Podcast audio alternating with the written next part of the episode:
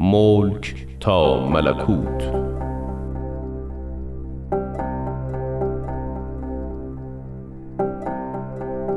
بر اساس تاریخ نبیل زرندی و منابع تاریخی دیگر.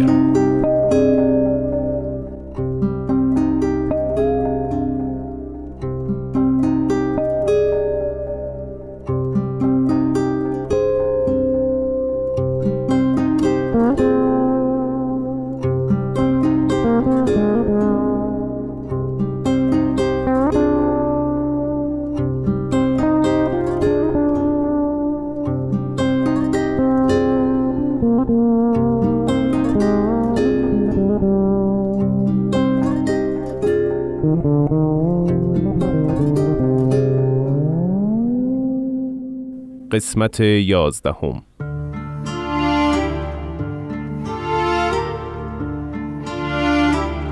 سرانجام سفیر ناصرالدین شاه میرزا حسین خان مشیر و دوله در استانبول به همراهی بعضی از نمایندگان دول خارجی موفق شدند دستور تبعید حضرت بهاءالله را از بغداد به استانبول بگیرند. نامق پاشا با تمام احترام و تعلق قلبی خاص به حضرت بهاءالله و فرزندشان عباس افندی که جوان رشیدی 19 ساله شده بودند نتوانست مانع این تبعید گردد دو برادر استاد باقر و احمد که نجار بودند به ساختن کجاوه مشغول شدند و دو برادر خیاط استاد باقر و محمد اسماعیل کاشانی نیز دستن در کار تهیه پوشاک مناسب برای این سفر گشتند و سرانجام لحظه حرکت کاروان خورشید با بدرقه نامق پاشا که بسیار از این تبعید به ناحق متأثر بود فرا رسید. حضرت بهاءالله 20 نفر از مردان را به علاوه عائله و برادران برای همراهی انتخاب کرده بودند.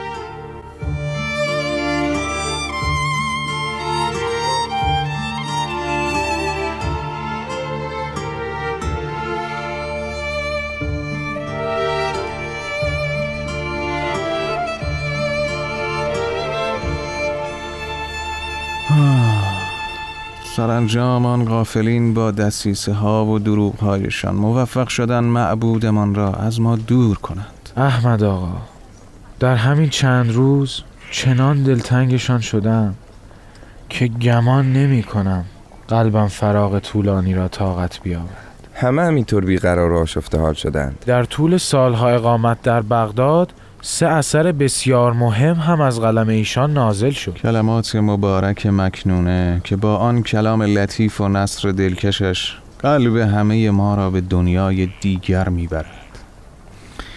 ای دوست در روزه قلب جز گل عشق مکار بسیار زیباست و پرمعنا.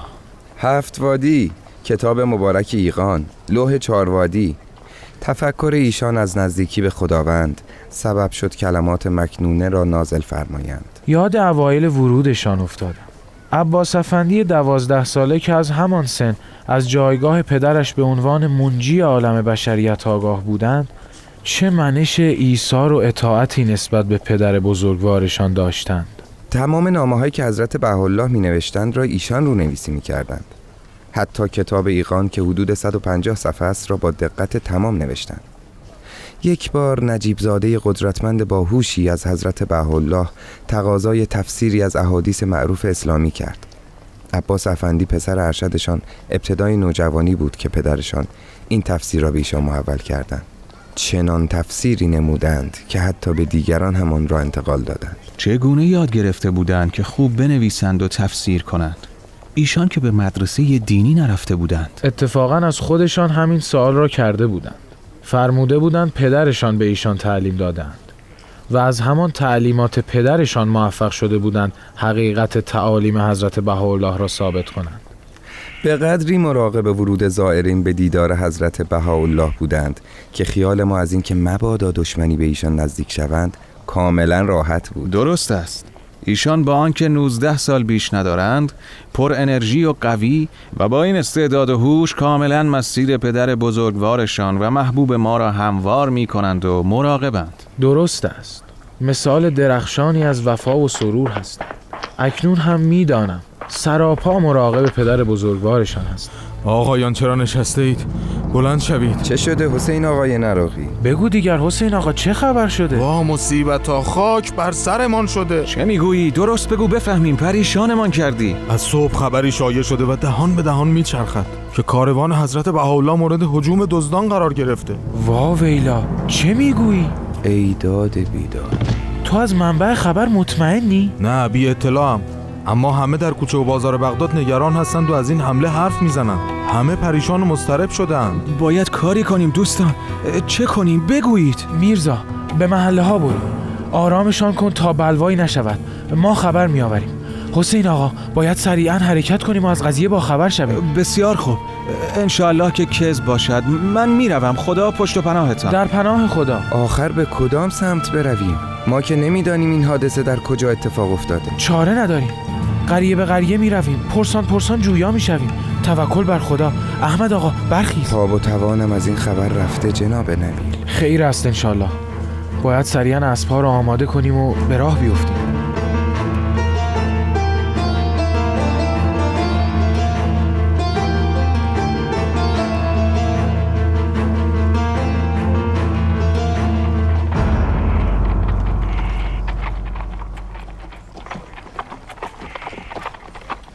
دوستان از پا دیگر رمق ندارند. کمی توقف کنیم این زبان بسته ها آبی بخورند. تا شهر بعدی چقدر فاصله است؟ طبق اطلاعاتی که اهالی دیاربکر دادند حضرت بهاءالله حازم سیواز شدند هنوز هم خیلی راه مانده. از این راه باید برویم. پناه بر خدا. یعنی باید از بالای این کوه به شهر بعدی برسیم؟ اسبها هلاک می شوند آقایان آقایان! آنجا را ببینید. آنجا دامنه کوه را می‌گویم. آن خیمه ها خدایا. یعنی یعنی مولایمان هستند؟ خودشان هستند. من آن خیمه را می‌شناسم. خدایا شکرت دوستان چشممان روشن شد. برویم.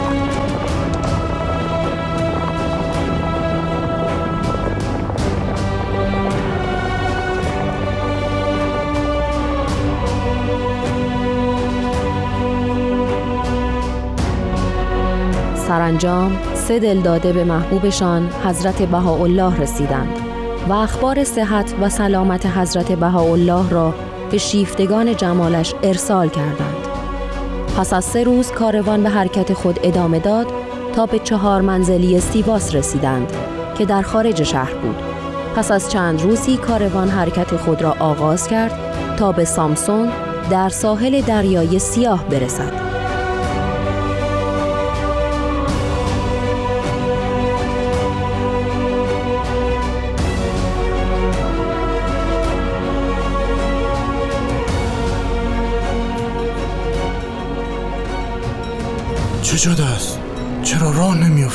چرا نگرانی؟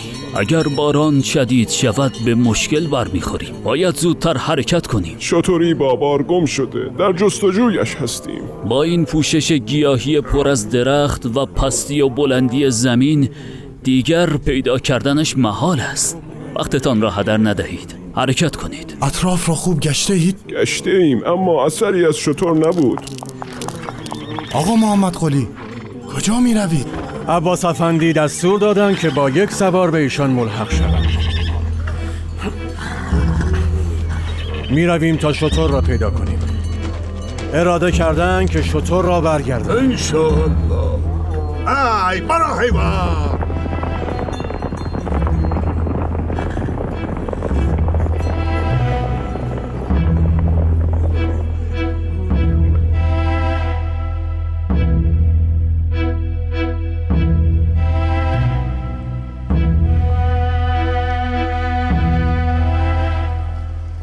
ظهر روز بعد. از دیروز غروب رفتم نزدیک ظهر است. کاش همراهشان می رفتم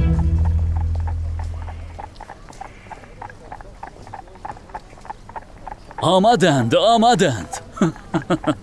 شطور هم با آنهاست. شطور را یافتم. عجب اراده ای احسن جوان. احسن تبارک الله درود بر تو. حضرت بهاءالله وقتی از پیدا شدن شطور با خبر شدند بسیار مسرورانه فرمودند اعمال و احوال عباس حسن اعظم به عینها مانند سلوک و رفتار خودم واقع شد. آن شب کاروان در قهوه خانه بزرگی که در سر راه بود توقف نمود از آنجا فقط یک منزل دیگر به سامسون باقی مانده بود این آخرین مرحله از سفری بود که 110 روز به طول انجامید.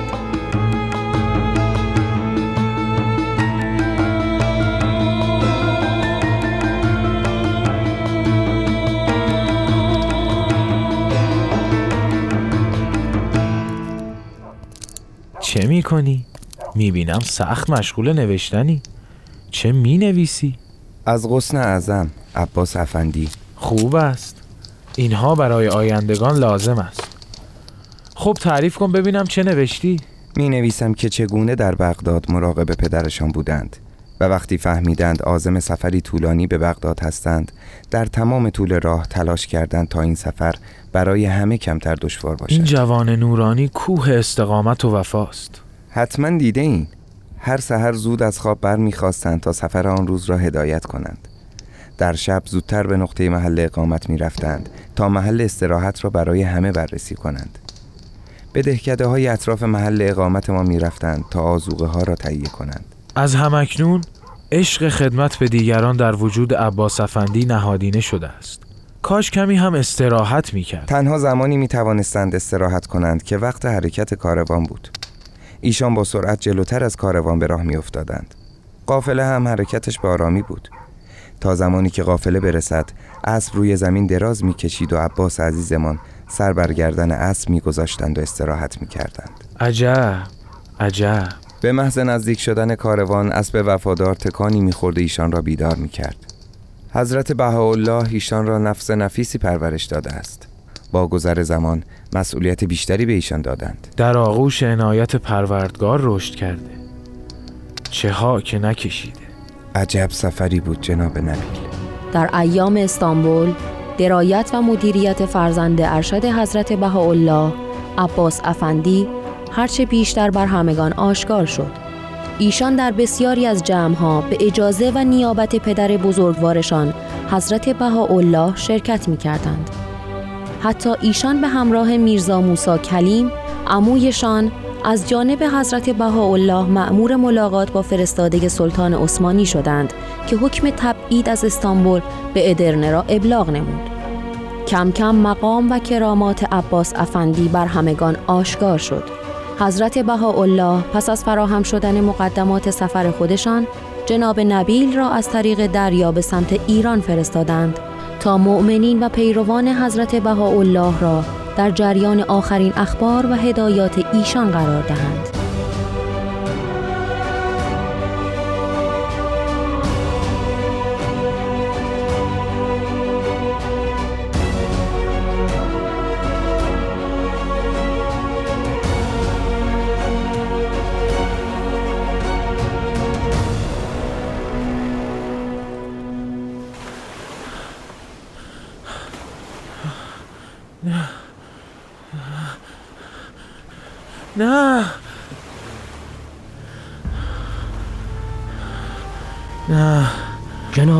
چه شده؟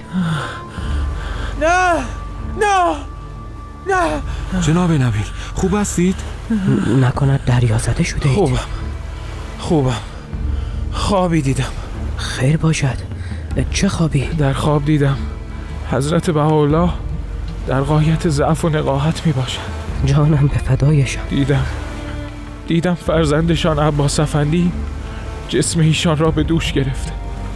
نزد ارکان دولت عثمانی می‌برند تا حقیقت آین حضرت بهاءالله را ثابت نمایند بیا بیا کمی آب بخور. جناب نبیل در کشتی شخص معبری هست. می‌روم به او اطلاع دهم تا خوابتان را تعبیر کند.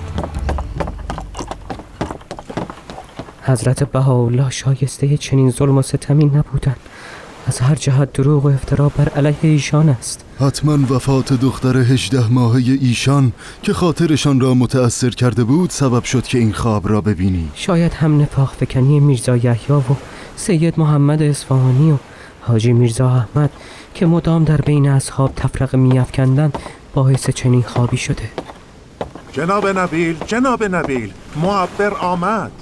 ما خوابتان را برایش تعریف کردیم. سلام علیکم. علیکم السلام. تعبیر خواب من چیست؟ این که فرمودید حضرت بهاءالله را عباس افندی بر کولد گرفتند نشانی است از عظمت مقام عباس افندی و اینکه در آینده مسئولیت سنگینی بر دوش ایشان خواهد افتاد. جناب نبیل شما قلبت روشن است. به راستی هم چنین است. ایشان در این سن کم از عهده مسئولیت های عظیمی برآمدند. انشاءالله که خیر است. خدا را شکر.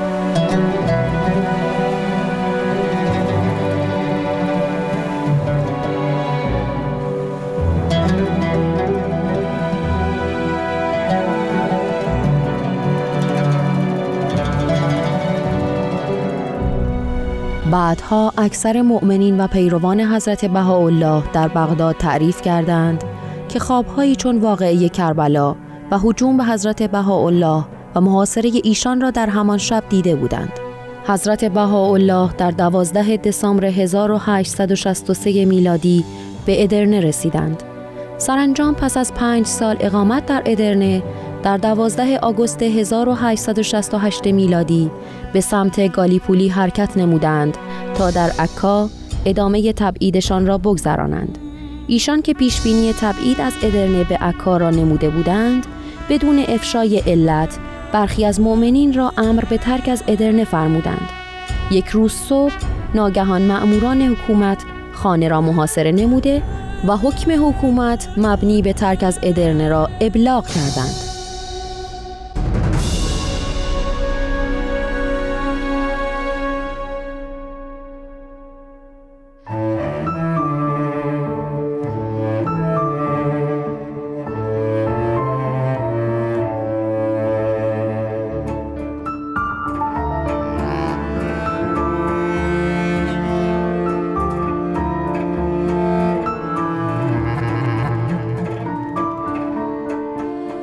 شنوندگان عزیز به پایان قسمت دیگری از نمایش رادیویی ملک تا ملکوت رسیدیم.